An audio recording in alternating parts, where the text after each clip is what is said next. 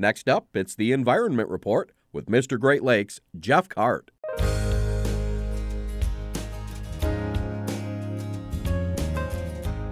DTE Energy says it will end its use of coal for electricity generation in 2032 as part of a settlement agreement. The agreement pending before the Michigan Public Service Commission includes improvements called for by the state attorney general. Highlights include ending coal use by 2032, or nearly a decade earlier than the company had planned.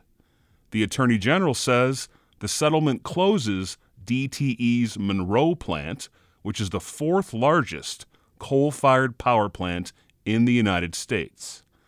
DTE says the plan continues the utility's clean energy transition by accelerating investments in Michigan made solar and wind energy, speeding up the retirement of coal plants, and developing new energy storage. Central Michigan University will work on building flood resilience by connecting students to their watershed. That's the name of a project by CMU, one of seven universities to receive federal funding from the Great Lakes Bay Education and Training Program.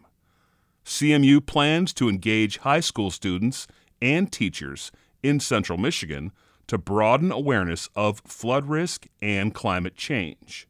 Students will collect and analyze climate and flood data, use simulations to explore flood risk, and visit natural infrastructure that helps contribute to flood resilience in their watersheds.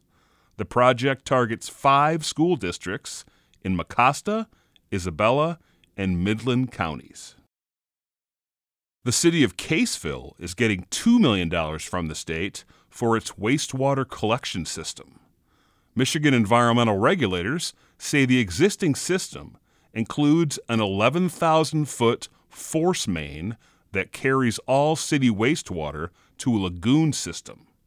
The state says the force main is actively leaking untreated sewage to the groundwater and putting surrounding water bodies at risk of contamination. Those water bodies include Saginaw Bay and Lake Huron. The $2 million project includes replacement of the force main and upgrading outdated pump stations. This has been the Environment Report. For information on these and other stories, see MrGreatLakes.com. For Delta College Public Radio, I'm Jeff Kart.